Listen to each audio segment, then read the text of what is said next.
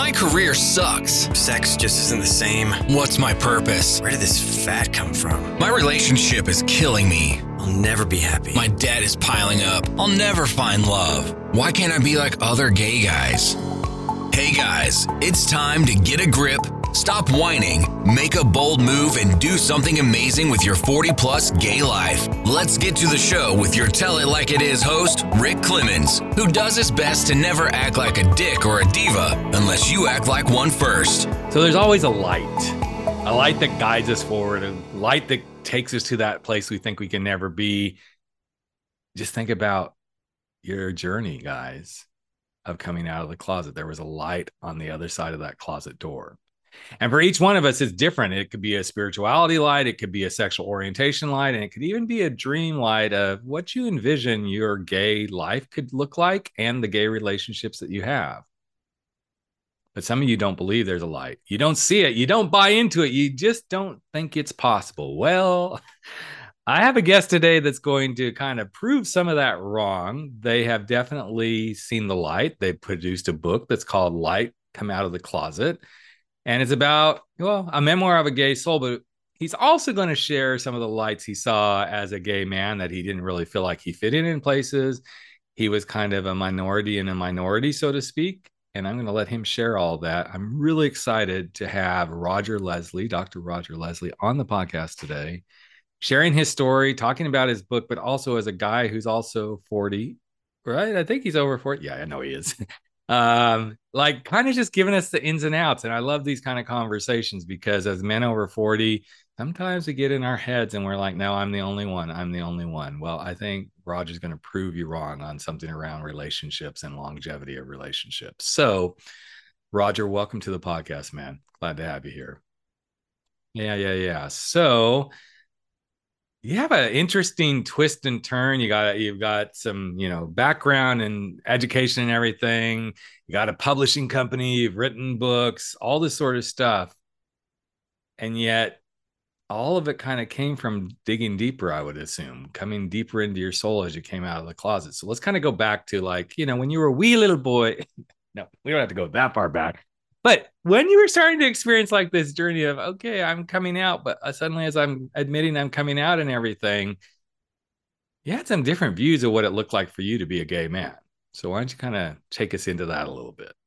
So, first of all, Rick, I always knew I was gay from the time that I was a toddler. I knew mm. I didn't necessarily know what it meant or what it was, but I sensed that I felt different from many other people that I was growing up around. And I was I was always a very introspective person, so I figured out pretty early that I was gay. Mm. But at the time when I was growing up in the 60s and the 70s, there weren't many examples of what gay was and who gay was. So yep. I had to kind of forge on my own and try to figure it out the premise of my book light come out of the closet focuses on that dichotomy of what my religion and my family and my society was telling me and what i knew was true of me and what i struggled with during those early years was if i was always a fool a rule follower i wanted to please the adults in my life I wanted to be the best student I could be for my teachers. I wanted to make my parents proud. Right. And somehow the message I kept getting was no matter who I was, no matter what the quality of my character, being gay would negate that all. Mm. And so as a result, I became more and more introverted and I went deeper and deeper into myself. A life saving element for me was I decided early on I wanted to be an author. That was just my dream. Yep. And so I started writing very early. And in that writing process, I got to explore my subconscious, my the different worlds that exist of you know the worlds of possibilities that exist. And in that space of separating myself from society and my family and my religion i had to figure out who i was on my own and then find a way to be okay with that. And finding a way to be okay with it is like one of the biggest struggles. I know i know a lot of guys listen like yeah i get that. I totally understand that. But there's this interesting twist in that arena where if you don't actually wrap your head around that and accept it, the journey is so much harder. It's just I mean, we can say, okay, yes, I'm ready to come out. I, maybe the reason I'm bringing this up is I was working with a client a couple of weeks ago on this, and I thought we were making really good headway. And then he actually said, I'm still really struggling to wrap my head around that I'm gay. I said, okay, halt the horses. We're going to have to, we're going to work right here then, because there's no point in moving forward until we can really dig into that. And I know for me, Roger, I had to see myself in many life situations as a gay man. And I like go live it. I had to like get in my mind, okay, well, if I'm going to be a gay dad, what does that look like?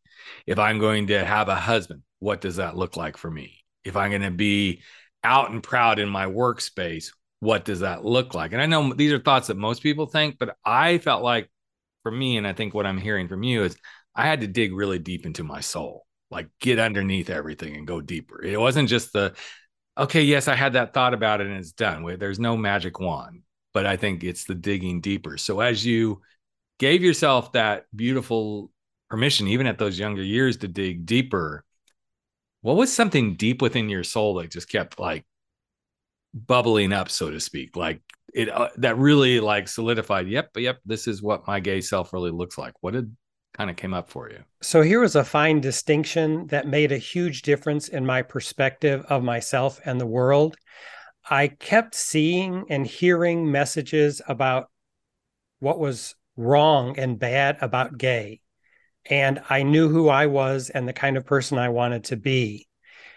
The moment that I was able to, st- to distinguish between right and wrong, and instead of saying, no, that's wrong, to fine tuning it to say, no, that's wrong for me.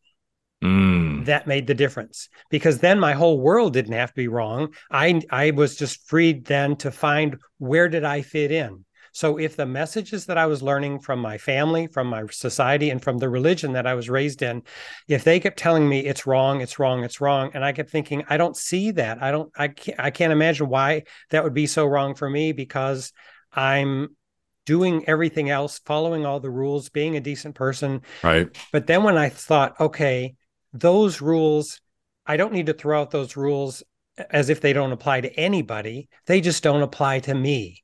That's when I needed to realize I have to figure out my rules for myself. Hmm. I love that. And it, as you were talking through that, I reminded me of so I was raised Seventh day Adventist and very, very, you know, almost evangelical religion where, you know, it's this way, we're the only ones going to be saved, all the, you know, and I was petrified. I was petrified of hell and all this sort of stuff. And even, and I went through Seventh day Adventist schools all the way through my sophomore year in college. So, I mean, long, long indoctrination. I'm going to actually say that indoctrination, right? And then I got to college and I started questioning. I was already questioning things prior to that, but college was like, okay, I can actually question, really begin to question things. I'm like, okay, so why are we required to take world religions, but then the twist is we're taking world religions, but we're still the only religion that yeah, I'm like, there's not there's something wrong here, right? Because I could start to see that even within the Seventh day Adventist fundamentals, there were pieces of Buddhism and there were pieces of Catholicism, and then you know, which all the religions kind of grow off of each other in their own interesting ways. And it was the first time that I started going, to your point, this isn't right for me this religion is not right for me. It's not working for me. And of course, I was a big hubbub in my family when I finally uttered those words for the first time. And, and even to this day, my parents are very, very grounded in there. I wouldn't say they were, they're stout Seventh day Adventists, but they're grounded in it. We just don't talk about it anymore because they know that I, I, I basically say I'm a guy who has faith in something greater than myself, which really annoys people. like, I'm going to say it what works for me. And I love that you brought that up. But there's also pieces of your own journey even as you started to step into seeing life as a gay man where how you viewed your relationship and what you saw you know yourself being as a gay man you know in the 80s you started getting a lot of backlash from the community about well this is the kind of relationship i want Tell us right. a little bit about that. So I, have always been a very idealistic person and a very optimistic person. That's my personality, and I thrive in that environment. So I decided early on that I knew what I wanted. Mm-hmm. Once I decided I would could acknowledge that I was gay, this big struggle that I had with being gay was I thought that I could never have love. That was mm-hmm. the big issue for me in my childhood and my teens. I thought that being gay means I could not be loved and I could not love in this lifetime. That's yep. what that was what made me so depressed. That's what led me into some suicidal thoughts. When I changed my mind about that, then I decided, okay, I'm going to go for the ideal. I want a primary relationship. I want to fall in love. I want to be married. I I thought early on I wanted children, but then in the early 80s I thought, well, you know, that's not very realistic for me as a gay man, so I might have to put that that part of the dream on on the back burner because that yeah. might not happen. Um, so I was very clear about what I wanted, and I wasn't interested in dating anybody who wasn't interested in that or anything. And the backlash that you mentioned was that I was ridiculed tremendously by people, my friends and acquaintances, because they kind of scoffed at the idea. It's just like, yeah, you know, good luck with that, Rod. You you keep searching for that and and see how that works out in the gay world. Mm. Well, I realized that those people weren't good connections for me, and I mm-hmm. held to what I wanted. And interestingly, um, when I was in undergraduate school, I met someone in one of my education classes. We became fast friends and we remained friends for about, oh, it was almost a year. And I remember we went out one evening and I, I told him about what I wished for, that, you know, what I wanted. And I said, you know what? Whenever I get married, I want you to be my best man because you get what I want. You mm-hmm. understand what I'm talking about. Little did I know a month later, the two of us would fall in love and he would end up being my husband. But that's such a narrow point of view for someone to look at what you desire and to tell you it's wrong. And, and, and here's where I have a, a beef with our own community. For a community that's like, I just want to be me. I want to do this my way. I want to be seen for who I am and loved for who I am. We sure get critical really quickly on really what do you think you want? They're like this perfect relationship. It isn't going to happen. And suddenly here we are throwing somebody quote back in a different closet about relationships. Like, no, no, if you're going to be gay, this is the way you do gay, and this is how you're going to have relationships. I think it's finally started to change. I, that's my a little bit. There's still people are like, nah, it never works, you know. But I mean, you're 40 some years in 40, did you say 40 years into your relationship at this? Yep. Yeah. And we're we're at 22 and people are like, wow. I'm like, yes. So of course, you know the joke. Yeah, in gay years, that's like, you know, it's like hundred years, right? But um, but there's a beauty to that of being willing to go do the work, being willing to say, this is what I really want. And I, I think, by the way, you just said yes. It is work, boys, men. It is not easy, but any relationship. I mean, think of your best friendships, guys. Are they a piece of cake? Probably not. You've probably been through ups and downs with your best friends. You, you sometimes you're just like, I'm so over them. Other times you just can't wait to be with them. But I think this is the piece that there is this expectation around gay men that gay men can't do relationships. And it's so not true. It's kind of sad, actually. One statement that I think is very empowering is when you are clear on your yes, it's easy to say no. Mm-hmm. Once you get clear on what you want, then anything that doesn't fit into that paradigm, it's easy to just say no.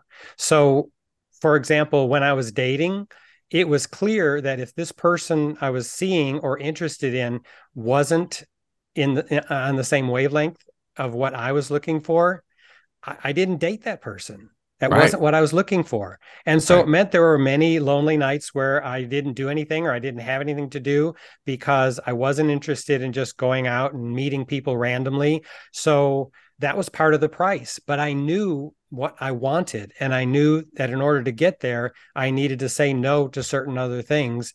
And so it was easy to say no because I knew what didn't fit. Mm-hmm.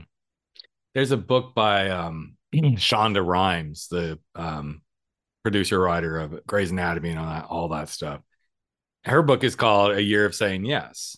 And it was one of the books that really had a huge impact on me. Like, yeah, what if you started saying yes to the right things and no to the wrong things? And it's really powerful. And I see this all the time in the work I do with gay men and relationships and careers and all this sort of stuff.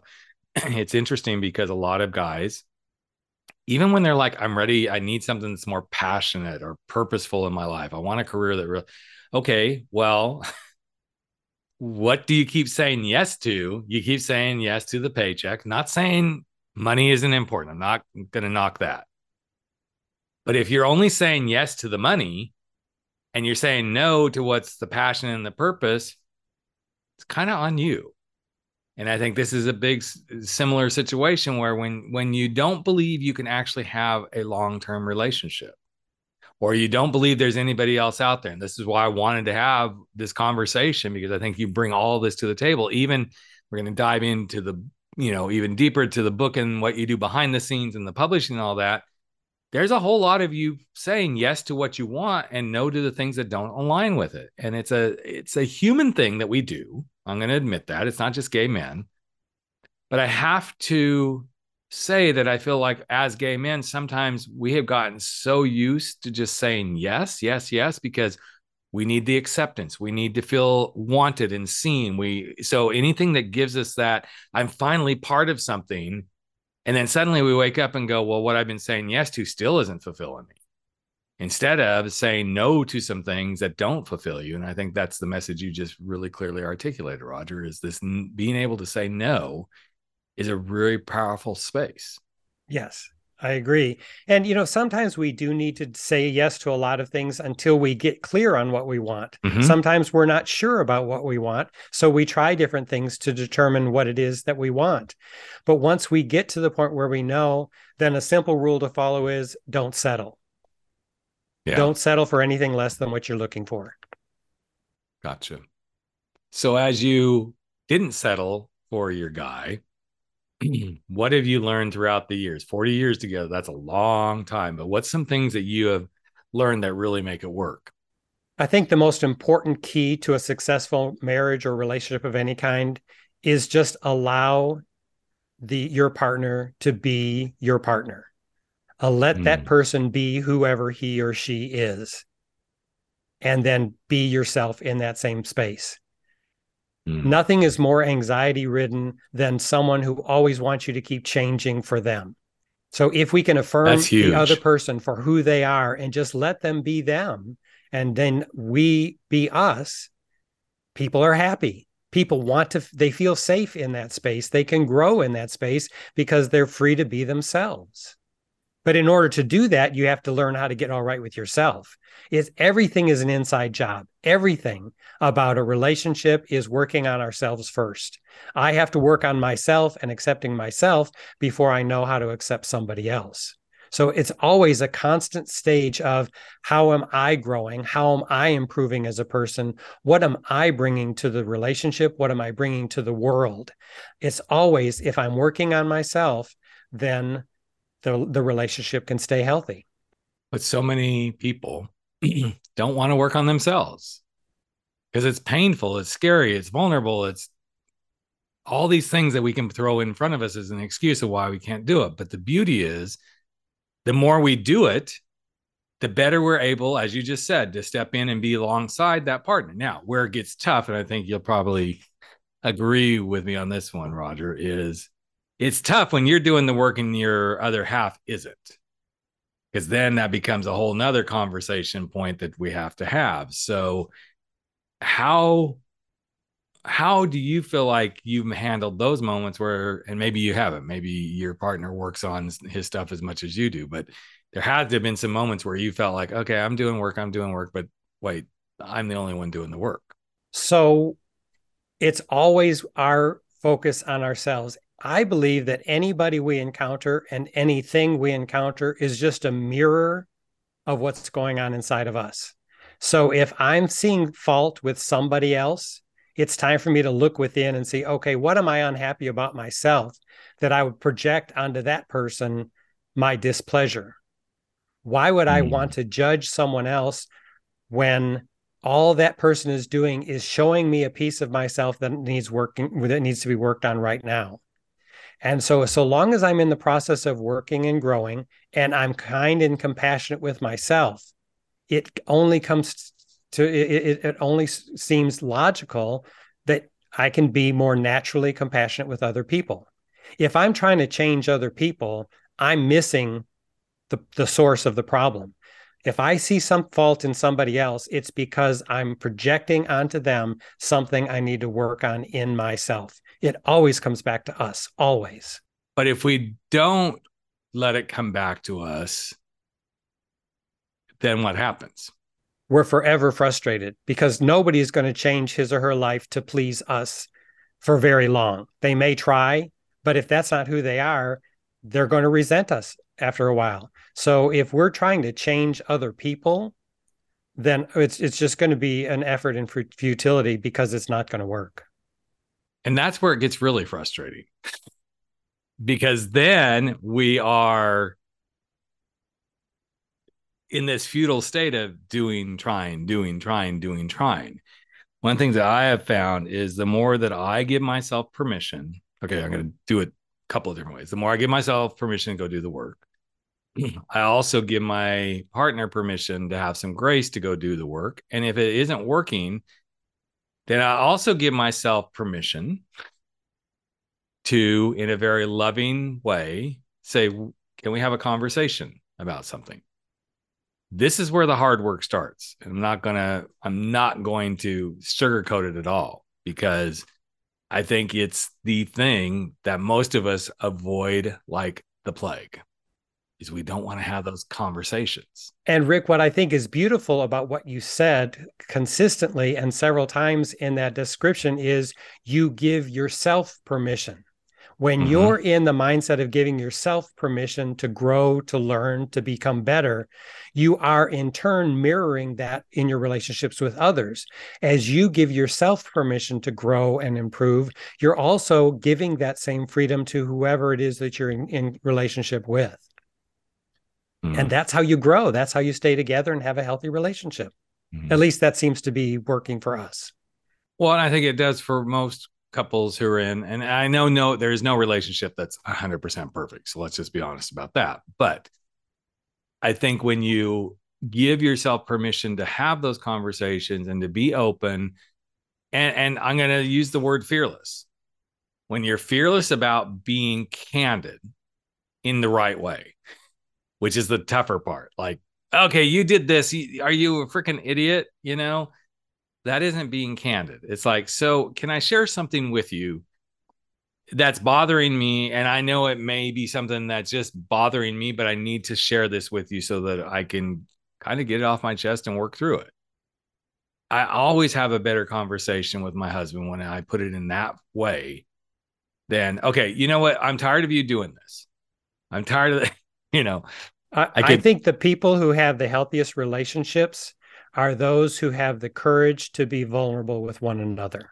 Mm-hmm. If you mm-hmm. allow yourself to open up and share what hurts, what concerns you, what confuses you, not about that person, but about what's happening in your life and maybe in your relationship. If you put it in the context of this is how I'm perceiving this, this is how I'm seeing this situation, rather than I have the right paradigm for how this should work and you need to change so that it's fixed. Instead, it's like, this is how I'm seeing things. Where are you coming from? How are you feeling about this? What's going on with you in this scenario? Because for me, I'm struggling. And when you can mm-hmm. admit mm. that you're struggling, someone wants to help you. When you when you attack somebody, there of course their natural inclination is to be defensive, and that's where the communication breaks down. Mm-hmm. But when the communication breaks down, that's the thing that I always share with my husband. Literally, okay, time out. Let's admit we're having a communication breakdown right now. We're literally we're not communicating. So and and we have some ways that we do that. We like I'm going to give you some space. I'm going to take some space, whatever it is. Not like storm out of the house. It's been a long time since that's happened, but um, like okay, And there's times that I've also learned because I've done the work. It's like, is this really worth? Is this even worth fighting? Is there any reason to even go here? Because when I don't go forward and I, but I've had that pause in my own mind, Roger, like, wait, is this even is this worth it? Is this such a big deal that it's like putting the quote relationship in a in a tizzy right now for this? Most of the time when I ask myself that question, no, it's not. Very simple. So I'll use a really good example. We just had we just had the carpets cleaned in our house and so you have to wait a little while you know obviously like four or five hours for stuff to be done and by the time my husband got home i'm like okay we're we're at the four hour mark let's put everything back in. He's like i, I just let's wait. And i'm kind of like okay in my mind i was already on my agenda like if this gets done then i can do this and make dinner and then we do that right? And, and i could tell he was really tired. I'm like okay hold on. Does it have to be done right now? No do I have to put everything back in my office where I'm working right now? No.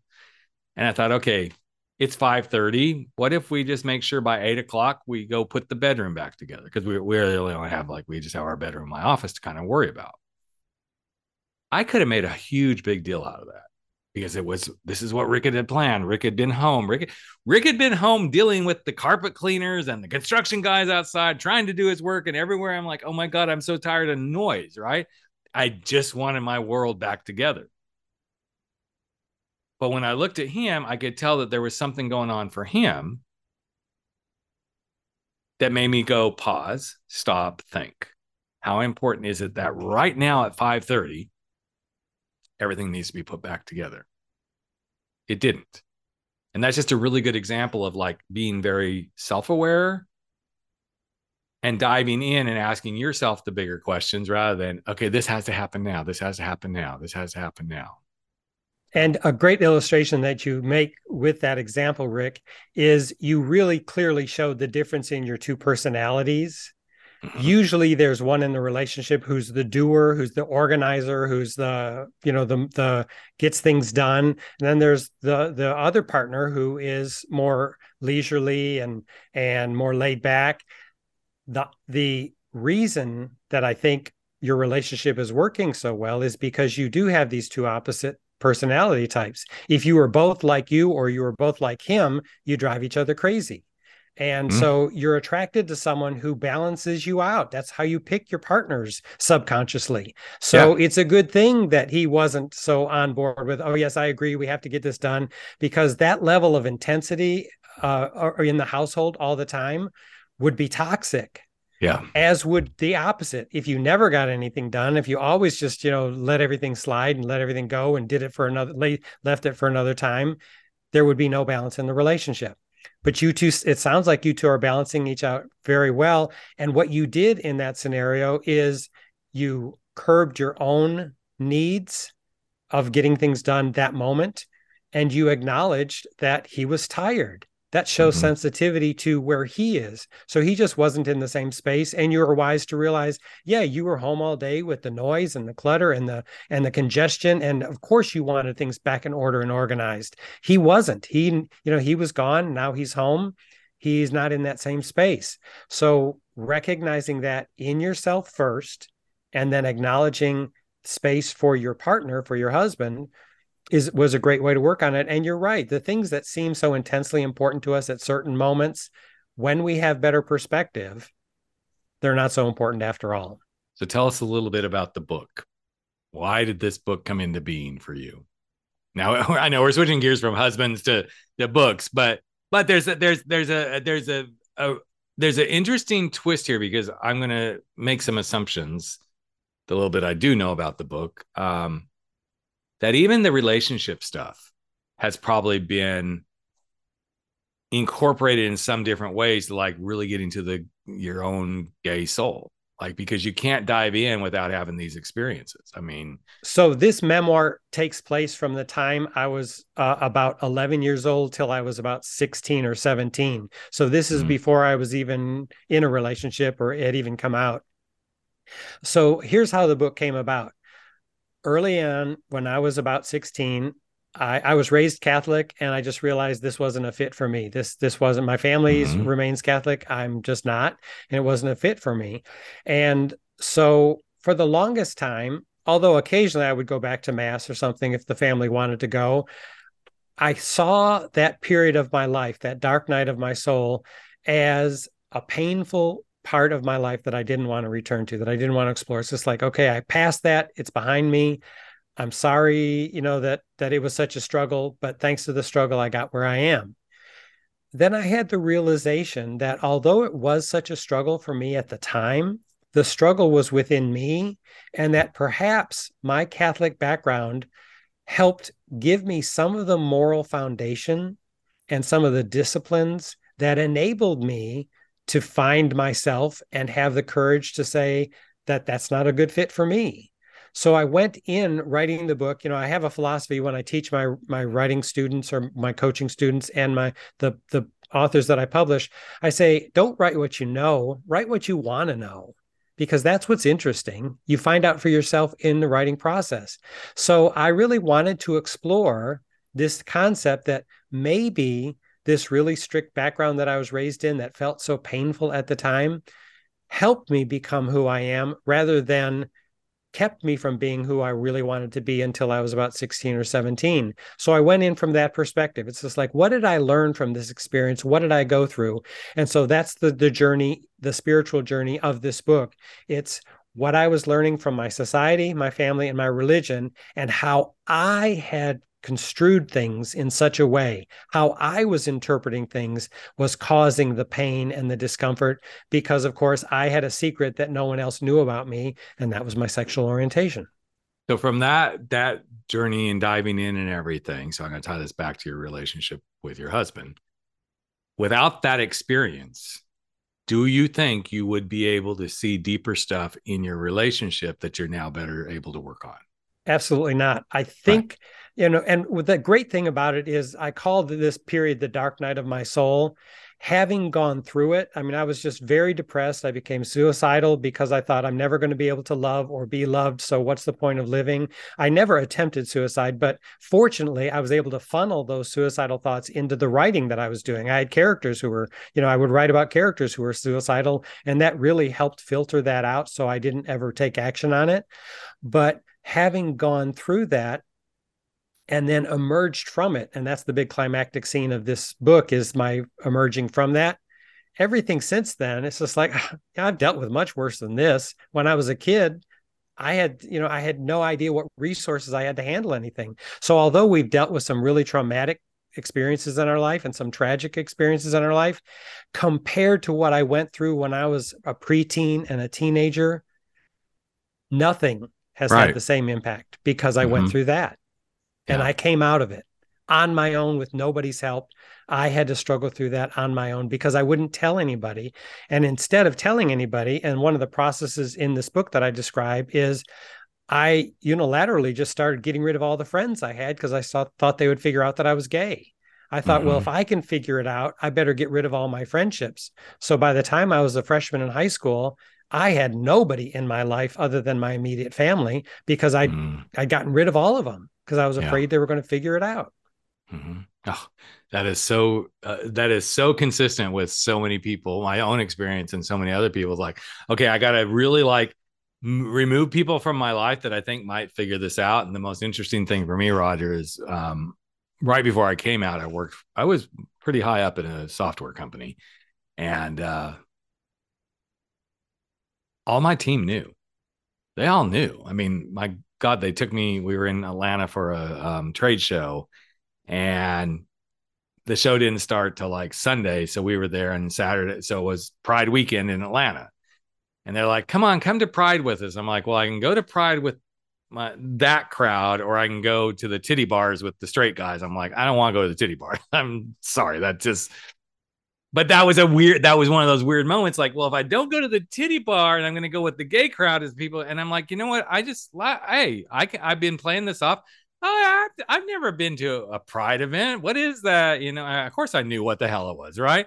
But i was like i can't believe i'm actually going to go do this right? Well so here i am the straight guy with all the and actually it was i was a straight guy. There was a straight gal on our team and then two or three of the gay guys. I'm like, okay, you know, of course, my dirty little secret was I was crushing on, you know, the gay guys on the team, right? So I'm like, okay, let's figure this out. And so we go, and it was really beautiful. So this was, you know, early, so late 90s. So it was when the quilt was always going around at all the pride events. So I got to see the AIDS quilt, which was amazing. And got to see Atlanta Pride, which was a trip unto itself. I'm like, man, these Southerners, they sure know they sure know how to do a pride, right? Um, and I didn't, that was my first pride. I'm like, holy crap, this is so, oh. And of course, my head's going, wow, maybe I should be thinking about what this life looks like. And of course, we're drinking all day, right? And then they take me to a gay bar. I'm like, I'm kind of, t- no, no, come on. You know, I'm like, I, oh, yeah, but I'm a straight guy. Nah. Next thing I know, of course, they're like, you know, you want the bartender. I'm like, what are you talking about? And they're like, we know you want the, and by then I'm pretty drunk. I'm like, okay, well, you know, I've never experienced, which was a total lie, of course. And so he starts flirting with me, you know, and I'm like, oh my gosh, this cute little bartender cub, which now I can say it was a cute cub, furry cub. I'm like, oh my gosh, he's so cute, right? I'm not saying that out loud. and they set him up with me. And I'm like, I no, I'm straight. And, and finally, one of my team members said, get real, Rick. I'm like, this isn't going to happen, right? Well, I'm super, super intoxicated. Go out back to my hotel room. Literally at three in the morning, I hear this knock on my door. I'm like, who the hell is knocking on my door? Is the bartender. The rest is history. But um, but it was it is one of those interesting moments where we've all had this shame, fear, etc. Right? They're like, don't let him see us. And then suddenly I'm like, next day on the trade show floor, not only was I very hungover, which in my position I should not have been hungover, but I, I you know, I was like, okay, I got to hold it together for eight hours, right? I suddenly found, found myself almost shunning, like almost shunning them, even though they're like, hey, how was it? I'm like, what are you talking about? Oh, you know, and I felt really bad. So it got to the point with that group where they didn't, they wouldn't have anything to do with me. And suddenly I'm like, wait, wait, I don't want to lose these people. So I got in that weird space of I don't want to lose these people, but I can't. And shortly after that, I did finally come out. And one of them actually said to me, like, you really pissed me off. You you blatantly went with us, hung out, had a great time. First time we actually saw Rick smile, because that was one of the things that everybody said, you never smile. You never smile. You're very serious. I'm like, well, of course I'm serious because I'm living a double life here, right? But to your point, this was one of those times I almost burnt some bridges, which those bridges I didn't want to burn. Other bridges I was keeping perfectly away from this other space, right? So that I could protect myself and make sure I didn't screw up. And I think many of us do this. And then we get to our 40 plus lives and we're continuing to do it. And I don't think a lot of gay men realize how much what we shielded when we were younger we bring right into our adulthood and we keep using it. it may not be as prevalent, but there's certain spaces of our lives we shield it. We don't want anybody to know. Now, your story could have been one of those like, okay, well, I don't really want to talk about being married, you know, together for 40 years because people are going to think that's really weird. That could be something you could have carried forward. Like, yeah, I've been with my guy. You never, you know, except, you know, people are going to go, oh, how long have you been together? But these things that we hide as gay men and you got to ask yourself, do I really need to hide that? Do I really need to hide that? Yeah. Well, and again, as you know, as I told you earlier, when you know your yes, it's easy to say no. Well, when mm-hmm. you know what you're most proud of, yes. then it's easy to be open about that. And I am most proud of my relationship with my husband, Jerry. Hmm. See, you beat me to it. I was going to say, okay, well, tell us what you're most proud of. So, but you went there. So that's very amazing. So what's next for you? You got the new book out. Give it a shout out again. You tell us the title. So the the title of the book is Light Come Out of the Closet. It'll be available uh, June 6th. We're doing awesome. the launch on June 6th for Pride at the beginning of Pride Month. Awesome. And awesome. Uh, actually, during COVID, I you know lost nearly all of my uh, editing clients and my coaching clients. So I used that opportunity to write, write, write. So I have about ten more books coming down the pike at different stages over Very the next cool. few years. So that's that's the dream. That's always been the dream to be a prolific author, and I'm excited that that's where it's going right now. Very cool. Well, we will look forward to all those books coming out and having you be a part of our world whenever you want to share, Roger. I'm so glad you connected. We connected by uh, through a, a kind of a booking agency, and I'm like, hey, he sounds like a really great fit. I'm so glad we did, and um, you know, I'm glad this book is coming out. And happy Pride, everybody. Uh, I think this is a great way to talk about Pride and where we're at, and thanks for being part of it. If somebody wants to connect with you, what's the best place for them to connect? What's your website? My website is my name, Roger Leslie, R O G E R L E S L I E dot com, rogerleslie.com. Everything's there. Awesome. Well, again, happy Pride, everyone. And Roger, thank you so much for sharing. Good luck with the book.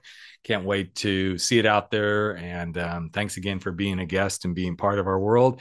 And guys, I hope this has inspired you to realize what you really want you just got to make it happen and go vision it and bring it to life. So thanks again, Roger, for being a guest. Thank you, Rick. It was great. That's a wrap for 40 Plus. Gay men, gay talk, where size doesn't matter. We drop our bullshit, get over our screwed up fears, make bold moves, and live life without apologies. Don't forget to join us on Facebook at 40 Plus Gay Men, Gay Talk, where the conversations continue.